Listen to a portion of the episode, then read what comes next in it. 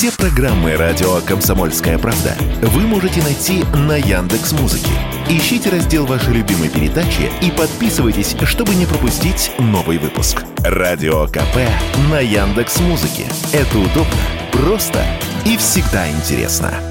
Ты должна быть возле меня. Ты должна быть сильной. «Аватар 2» Пожалуй, самая ожидаемая киноманами всего мира голливудская премьера этого года. Российские фанаты ждали встречи с еще одним миром Джеймса Кэмерона, как минимум с прошлой зимы. Отныне они ваши братья и сестры. Учите их, они не знают водной стихии. Не оставай лесной!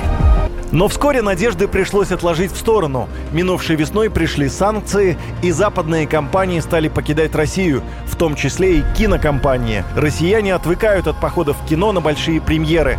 И вот на фоне таких-то новостей громкое известие. «Аватар 2» покажут в ряде региональных кинотеатров. Между тем, у ленты нет и, вероятно, не будет прокатного удостоверения в России. Прокомментировать ситуацию мы попросили кинокритика Давида Шнейдерова. Значит, показ фильма «Аватар 2» — это наглое, подлое и гнусное воровство. Зрители, которые пойдут смотреть это кино, будут абсолютно соучастниками преступлений. У нас есть статья Уголовного кодекса за незаконное копирование и использование в коммерческих целях видеоматериалов. Показывая фильм «Аватар 2», Россия рискует лишиться хорошего голливудского кино до скончания веков.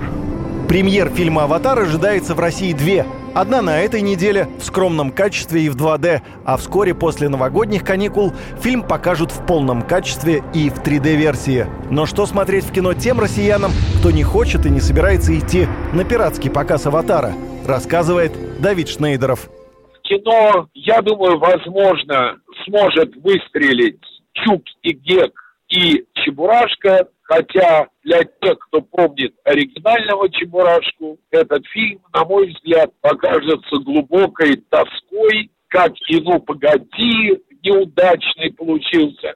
Новая версия, так и Чебурашка, на мой взгляд, весьма сомнительного качества ребенка один раз сводить можно. Сердце Пармы елки продолжат собирать кассу.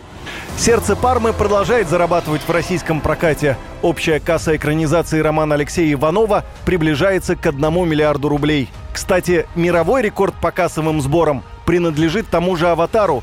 Фильм удерживал первое место 10 лет, пока в 2019-м ее не обошел фильм «Мстители. Финал». Но после повторного проката в Китае в прошлом году лента Кэмерона вернула себе это звание самого кассового, преодолев рубеж в 2,8 миллиарда долларов. Юрий Кораблев, Радио «Комсомольская правда».